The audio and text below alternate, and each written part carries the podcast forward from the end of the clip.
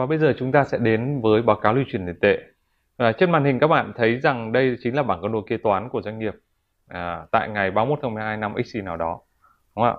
Và chúng ta còn có tên gọi khác của báo cáo lưu chuyển tiền tệ, nó có một cái tên rất hay. À, đó chính là báo cáo sự thay đổi của tình hình tài chính. Mà các bạn biết tình hình tài chính là báo cáo gì không ạ? Tình hình tài chính tại một thời điểm chính là bảng cân đối kế toán. Và chúng ta nếu như ta xem báo cáo lưu chuyển tiền tệ của một doanh nghiệp cụ thể nào đó thì chúng ta sẽ thấy rằng nó chính là sự thay đổi về tình trạng tiền từ đầu kỳ đến cuối kỳ được phản ánh thông qua việc thay đổi của các chỉ tiêu tài chính như hàng tồn kho, khoản phải thu và tất cả các khoản tài sản đầu tư cũng như là các khoản nợ vay à, và các cái kết quả tài chính khác. À, theo đó thì báo cáo lưu chuyển tiền tệ à, nó phản ánh dòng tiền nhưng nó nó chính là báo cáo sự thay đổi của tình hình tài chính cụ thể hơn là báo cáo sự thay đổi của bảng cáo đồ kế toán tại hai thời điểm trong cùng một cái thời kỳ trong cái năm tài chính à, 20 xì nào đó thì chúng ta thấy rằng và các lưu chuyển tiền tệ nó làm cho tình tài chính thay đổi. Và nó được thể hiện thông qua ba các loại hoạt động là gồm có hoạt động kinh doanh à, dòng tiền hoạt động kinh doanh gọi là CFO tức là cash flow from operation. Hoạt động thứ hai là hoạt động đầu tư dòng tiền từ hoạt động đầu tư gọi là CFI là cash flow from investment. Và cuối cùng là dòng tiền hoạt động tài chính là cash flow from financing. Tôi sẽ lên làm rõ ở đây à, dòng tiền hoạt động tài chính chính là dòng tiền à, được, được coi là dòng tiền từ các hoạt động vay nợ và phát hành vốn gọi là hoạt động tài trợ nó sẽ chuẩn xác hơn là cái từ hoạt động tài chính. À, theo đó thì dòng tiền này trong tiếng Anh gọi là cash flow from financing. À, à, đối với các cái hoạt động à, khác nhau trên trên bảng cáo à, trên báo cáo lưu chuyển tiền tệ thì nó cho phép chúng ta thấy rằng là hiện nay thì hoạt động kinh doanh công ty có tạo ra tiền hay không và tiền đó có được đầu tư và được tài trợ một cách phù hợp hay không à, đấy là các cái con số trên báo cáo lưu chuyển tiền tệ. À, từ các cái à, con số trên ba cái loại báo cáo này bảng cân đối kế toán kết quả kinh doanh và lưu chuyển tiền tệ thì à, tôi sẽ có một cái phần đó là liên quan đến kết nối giữa dạng thức báo cáo và chúng ta nhìn vào các công thức như sau.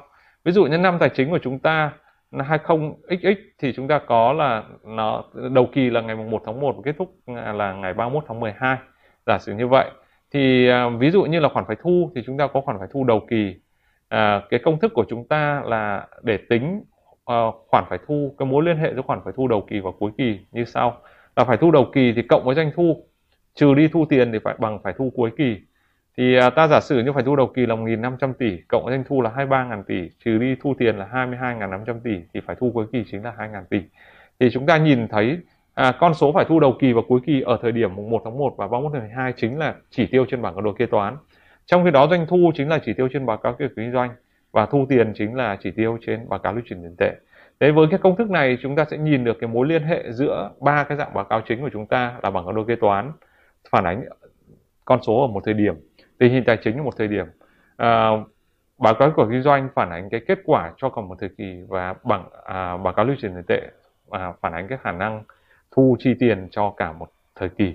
Đấy và tất cả những con số này nó phản ánh chi tiết trên phần gọi là thuyết minh báo cáo tài chính. Đấy, và cái con số chi tiết này nó sẽ đặc biệt quan trọng cho chúng ta khi chúng ta hiểu muốn hiểu sâu hơn về các cái con số trên báo cáo tài chính từ đó đưa ra cái đánh giá của mình. Thuyết minh báo cáo tài chính à, được định nghĩa là cung cấp cho người đọc các thông tin và các diễn giải chi tiết để có thể hiểu sâu hơn các chỉ tiêu trên báo ba báo cáo tài chính chính. Thì uh, thuyết minh báo cáo tài chính gồm có các cái chính sách kế toán quan trọng. Chính sách kế toán nó nó nó phản ánh các con số. Có nghĩa rằng bạn muốn hiểu được các con số nói gì thì chính sách kế toán là cái thứ bạn cần hiểu.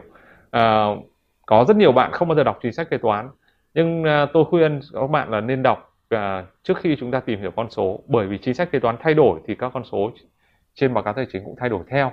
Cùng một doanh nghiệp như vậy họ chỉ cần thay đổi chính sách kế toán thôi họ thay đổi luôn các con số. Cái thứ hai là phần thứ hai là thuyết minh trực tiếp phần thứ ba là thuyết minh gián tiếp. Đấy. các chính sách kế toán thì gồm có các chuẩn mực À, được áp dụng. Ví dụ như là chính sách doanh thu của công ty này nó ghi như thế nào và khi nào thì ghi doanh thu? Hàng tồn kho được ghi như thế nào và khi nào thì hàng tồn kho được lập dự phòng? Đấy đây là cái mà chúng ta cần phải phải phải nắm được. À, thuyết minh trực tiếp thì gồm có chi tiết các loại hàng tồn kho chi tiết doanh thu chi tiết giá vốn chi tiết các khoản vay chi tiết phải thu khách hàng. Chúng ta muốn biết rằng là anh này bán cho ai công ty đó bán cho ai chúng ta phải xem chi tiết phải thu khách hàng. Đó. Và nếu như họ chỉ bán họ bán cho các công ty sân sau chẳng hạn thì chúng ta có quyền nghi ngờ về cái tính trung thực của các con số phải thu cũng như là doanh thu. À, các thuyết minh gián tiếp như là thuyết minh ngoại bảng là các cái cam kết ví dụ như là tôi cam kết là sẽ trả khoản nợ là ngân này. Tôi cam kết là sẽ phải thuê hoạt động à, cái tài sản à, trong một khoảng thời gian ngân này. Nó chính là cái con số mà cho chúng ta thấy rằng là dòng tiền trong tương lai của doanh nghiệp cần phải chi ra. Rồi các khoản nợ tiềm tàng khác có thể là chưa đủ điều kiện ghi lại là nợ nhưng nó sẽ là khoản nợ khoản lỗ của doanh nghiệp trong tương lai rồi các cái rủi ro các cái rủi ro về công cụ tài chính đấy là những cái thuyết minh mà nó nó không liên quan trực tiếp đến ba báo cáo chính nhưng nó chính là phản ánh các cái con số trong tương lai chúng ta cần phải đọc. Đấy. chính sách ghi nhận kế toán ví dụ như là của Vinhome như sau. À, doanh thu chuyển nhượng bất động sản được ghi nhận khi phần lớn rủi ro lợi ích trọng yếu gắn liền với quyền sở hữu bất động sản được chuyển giao cho người mua. À, chúng ta hiểu con số này như thế nào? Chúng ta hiểu các thông tin này như thế nào? À, có nghĩa rằng là doanh thu mà bán nhà chung cư hay là bán nhà dự án chỉ được ghi nhận khi mà bàn giao nhà cho cho cho người mua. Đấy. Và theo đó thì à, nếu như mà dự án chưa hoàn thành thì có nghĩa rằng là doanh thu chưa được ghi nhận đúng không ạ? Đấy, đấy là cái mà chúng ta cần phải hiểu. Đấy. À, một cách kỹ lưỡng các cái con số doanh thu. Ok. À, một cái ví dụ nữa là thuyết minh chi tiết doanh thu một hãng hàng không như sau. Đấy. một hãng hàng không rất nổi tiếng. Thì chúng ta thấy rằng là tổng doanh thu vận chuyển hành khách là gần này và chúng ta có ờ, vận chuyển nội địa vận chuyển quốc tế là ngân này đấy các doanh thu hoạt động phụ trợ và có một khoản doanh thu cho thuê và doanh thu khác và doanh thu bán tàu bay. Như vậy ta thấy rằng là doanh thu bán tàu bay ở đây là 19,10 19.700 tỷ 19.800 tỷ trên 53.000 tỷ. Như vậy thì nó đã chiếm cỡ khoảng ờ, hơn 20 phần à, hơn 30 phần trăm tổng doanh thu là doanh thu mà không có liên quan đến hoạt động chính. Đấy rồi à, doanh thu hoạt động phụ trợ thì à, hãng à, hãng này với cái chính sách hoạt động của họ thì nó cũng là một dạng doanh thu chính. Nhưng chúng ta cần hiểu là doanh thu thực sự của doanh nghiệp nó phải đến từ cái hoạt động lõi của nó. Ví dụ như là hoạt động vận chuyển hành khách hoạt động phụ trợ chứ không phải đến từ doanh thu bán tàu bay vì đây không phải là công ty sản xuất máy bay như Boeing và Airbus mà chúng ta có thể nói rằng là nó là doanh thu. Đấy các cái thông tin chi tiết như thế cho phép chúng ta hiểu được à, các cái hoạt động của doanh nghiệp kết quả kinh doanh cũng như con số trên trên báo cáo tài chính à, của doanh nghiệp nó đang diễn ra như thế nào. Đó. À, doanh thu hoạt động kinh doanh chính nó chiếm à, khoảng à, 61,7% trong khi đó doanh thu hoạt động kinh doanh khác như tôi nói là hoạt động bán tàu bay nó chiếm 38,2% Đấy, như vậy với con số phần trăm này chắc chúng ta hình dung được cái kết quả thực sự của một doanh nghiệp. À, các cái thuyết minh không trực tiếp khác, ví dụ như là cam kết thuê tài sản một cũng của hãng hàng không vừa rồi, chúng ta thấy rằng họ cam kết thuê tài sản như sau: à, các khoản thuê các khoản tiền thuê tối thiểu phải trả cho các hợp đồng thuê hoạt động không được hủy ngang như sau. Không được hủy ngang có nghĩa là trong bất kỳ tình huống nào, kể cả đại dịch toàn cầu thì các bạn không không được phép hủy các cái khoản tiền phải trả đó Đấy, trong vòng một năm thì phải trả 6.600 tỷ, trong vòng 2 năm đến 5 năm phải trả 24.000 tỷ, sau 5 năm phải trả 29.000 tỷ, tổng là 60.000 tỷ. Đây là con số tại ngày 31 2018 các bạn.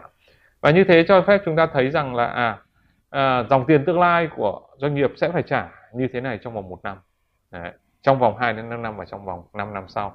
Và nếu như các bạn hiểu sâu hơn về tài chính thì các bạn hiểu một điều rằng là cứ nếu như định kỳ không hủy ngang bạn phải trả một khoản tiền nhất định thì nó chính là khoản khoản tiền vay và khoản tiền vay này đáng ra phải ghi nội bảng thì nó đang để ngoại bảng và nó trình bày dưới dạng thuyết minh và nó không liên quan gì đến bảng cân đối kế toán của doanh nghiệp cả thế nhưng đó chính là những cái thông tin quan trọng tạo ra rủi ro cho một doanh nghiệp Đấy, cái cái khoản này nó giống như khoản nợ, tôi xin nhắc lại. Và thực chất, nếu như theo các chuẩn mực kế toán, đặc biệt là chuẩn mực quốc tế, thì nó bản chất nó phải ghi nhận như một khoản vay thay vì để ngoại bảng